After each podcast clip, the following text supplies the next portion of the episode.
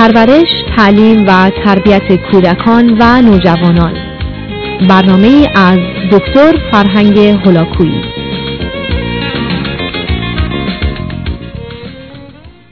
بینندگان عزیز دوستان ارجمند در دنباله مطلبی که به آگاهیتون رسوندم شاید وقت اون رسیده باشه که به نظر من به پنجاه مورد و موضوعی که پدر و مادر باید اون رو در ارتباط با فرزندانشون بشناسند و اگر احتمالا اونها انجام میدن بپذیرند نکاتی رو به عرضتون میرسونم.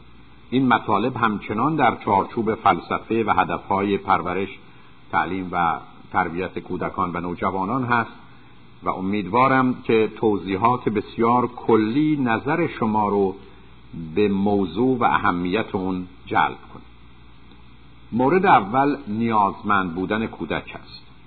امروز می‌دانیم که احتیاج و نیاز انسانی بیش از هر چیز دیگر تعریف کننده انسانه. شما به من بگید که به چه چیزهایی محتاجید و اونها رو چگونه برآورده می‌کنید. من بیش از هر زمان دیگه شما رو می‌شناسم. یعنی این بهترین راه شناخت انسانه و می‌دونیم که انگیزه یعنی موتیویشن و هدف یعنی گول بیش از هر چیز دیگر مرتبط به موضوع و مسئله احتیاج است. اما احتیاجات انسانی به دو گونه یکی احتیاجاتی که مبتنی بر کم بودن deficiency need یعنی من و شما اونها رو خواهیم داشت و باید ارضا کنیم. نیازهایی که به عنوان نیازهای واقعی یا اکچوال می‌شناسیم که دو مورد اصلی و اساسیون نیازهای فیزیکی یعنی هوا و غذاست. و دیگر نیاز به امنیت و آرامش safety and security. بنابراین این دو نیاز نیازهای واقعی هستند و مهم این هست که به اندازه ارضا بشن و اون وقتی که به اندازه ارضا شدن تعادل رو به وجود میارن. و حالا اینکه نیازهای دیگری هستند که به عنوان being need یا نیازهای مبتنی بر بودن یا نیازهای حقیقی هستند نیازهایی که باید خودشون به وجود بیان و یا ما اونها رو به وجود بیاریم و سپس ارضا کنیم. این نیازها نیاز به عشق و تعلق نیاز به آگاهی و دانایی نیاز به زیبایی و هنر نیاز به حرمت و عزت نفس نیاز به خود شدن و تحقق خود و بالاخره رسیدن به مرحله و اصول اخلاقی و انسانی است. بنابراین ملاحظه می‌کنید که در سلسله مراتب مربوط به نیازهای حقیقی یا بودن انسانی ابتدا باید نیاز رو به وجود آورد و سپس اونها رو ارضا کرد. در گفتگوهای آینده به این موضوع مهم اشاره خواهم کرد. اما نکته مهم این هست که من و شما بدونیم که نیازمند بودن و مورد نیاز دیگران بودن احساس خوب و اخلاقی و انسانی است. متاسفانه در بسیاری از فرهنگ ها به خاطر برخورد بد و غلط پدر و مادر و نه تنها اشتباه در کودکی انسانها به این نتیجه رسیدن که وقتی که نیازمندن انسانهای بدی هستند. از نیاز خودشون که بگویند گرسنه یا تشنه خجالت می‌کشن. از بودن خودشون و از حال خودشون رنج می‌برن و احساس شر می‌کنن و متاسفانه زمینه ای رو فراهم می‌کنن که من و شما در بزرگ سالی نه تنها قادر به ارضاء نیازهای واقعی و حقیقی خودمون نباشیم حتی به خاطر داشتن اون نیازها و یا ارضای اونها احساس درد و رنج و اذیت و آزار کنیم. به همین جهت است که امروز به پدر و مادرها گفته میشه که باید نیاز کودک انسانی رو با مهربانی با آرامش و در بسیاری از موارد تایید کرد و اون رو برآورده ساخت و منتی بر سر اونها نگذاشت بلکه احساس لذت و رضایتی کرد که بچه ها از رسیدن به نیازشون برای خودشون و در خودشون به وجود میاد. مورد دوم مسئله ندانستنه امروز می‌دانیم و گفتن که ندانستن عیب نیست. حتی می‌دانیم که دانا کسی است که بیش از همه می‌داند چه نمی‌داند آن زمانی که میل به دانایی که در انسان وجود دارد پرورش پیدا کنه آغاز پویایی و پویندگی انسان هست. آغاز طرح سوال و بدون تردید یافتن جواب خواهد بود. اما اون زمانی که ما این فعالیت مفید سازنده ذهن رو متوقف کنیم و تصور کنیم که ندانستن عیب هست نه سوال رو به ذهنمون میاریم و نه به دنبال پاسخش هستیم و معلومه که گرفتار خواهیم بود. شاید و از نظر بسیاری لذت آگاهی و دانایی یا تنها یکی از لذتها و برآورده شدن نیازهای حقیقی انسانه شاید برترین و بالاترین درک انسانی باشه. مورد سوم نفهمیدنه. من و شما باید قبول کنیم که کودک ما نفهمه.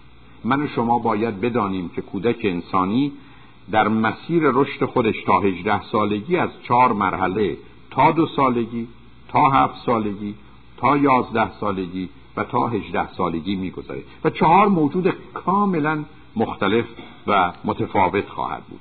من و شما باید بدونیم که اگر وقتی که کودک نمی‌فهمه او رو سرزنش کنیم دو اتفاق میفته. یکی اینکه تمام سیستم خودش رو متوقف می‌کنه منجمد می‌کنه میلی به فهمیدن میلی به دانستن میل به آگاهی رو نخواهد داشت و یا اگر این آسیب شدید باشه که در مواردی دی میشه تنها چیزی که به دنبال او هست فهمیدن. یعنی فقط می‌خواهد بداند و حتی از اون دانسته خودش استفاده ای نمی‌کنه. به همین جهت که گفته شده اگر به بسیاری از مردم دو در رو نشون بدید یک در که به بهشت میره و در دیگری که سخنرانی و گفتگو درباره بهشت هست بسیاری از مردم در صفی می که گفتگو درباره بهشت هست و مایل نیستند تجربه رفتن به بهشت و دیدن بهشت رو داشته باشند. اینها کودکانی هستند که در کودکی به دلیل آسیبی که در جهت دانستن و فهمیدن خوردن به این نتیجه رسیدن که اگر فقط بدانم اگر فقط بفهمم اگر به چرایی ماجراها پی ببرم اون زمان هست که می‌تونم به امنیت و آرامش برسم و این گروه از افراد هستند که گرچه ممکنه برای دیگران مفید باشند تمام عمر خودشون رو در لابراتوارها یا کتابخانه ها برای یافتن پاسخ به سوالات انسانی می‌گذارند و میگذرانند.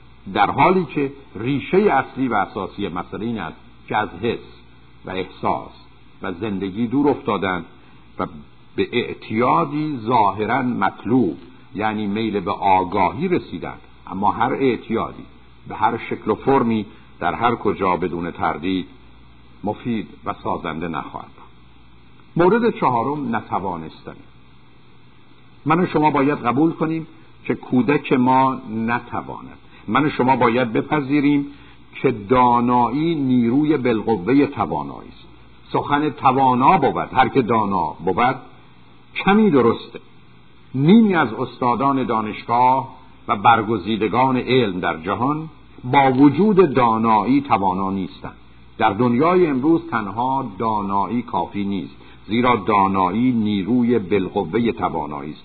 باید به صورت کاربرد کار کرده پدیده ها نیز توجه داشت و به همین دلیل است که روزی که فرزند من و شما نمی‌تونه در بسیاری از موارد به خاطر این هست که میدانه اما طریقه پیاده کردن آگاهی خودش رو نداره.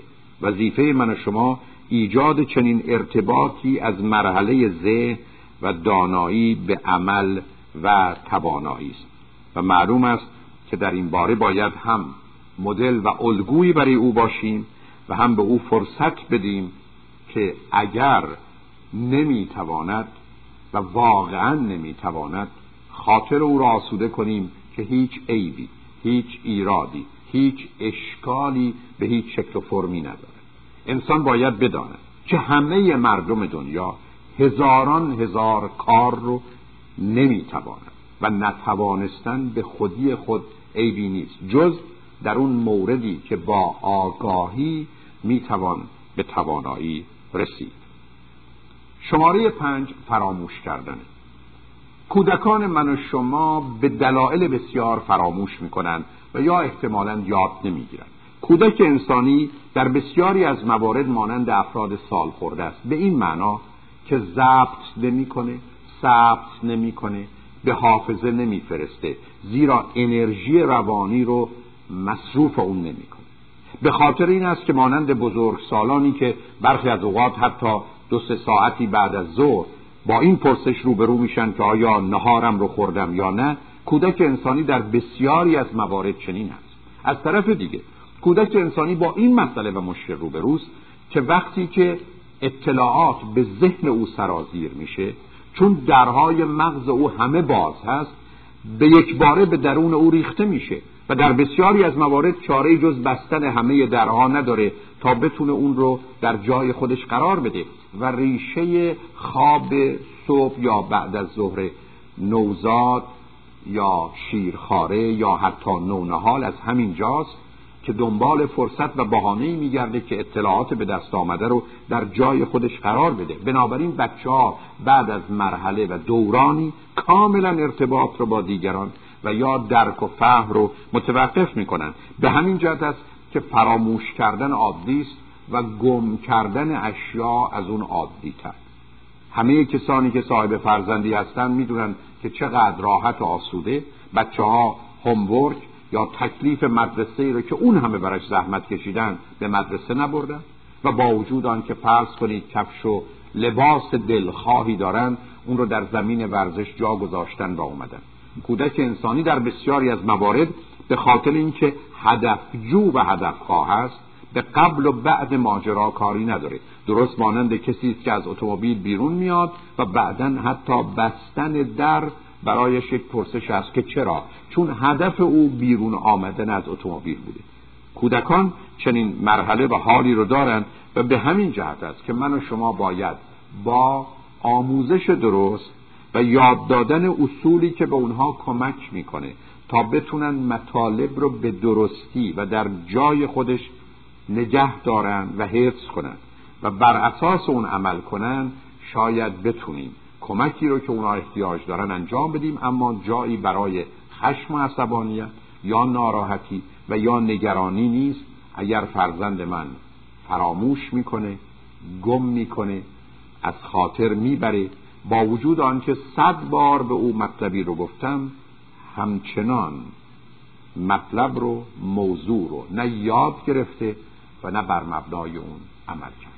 اجازه بدید که بعد از چند پیام به دنباله این بحث بپردازیم. با ما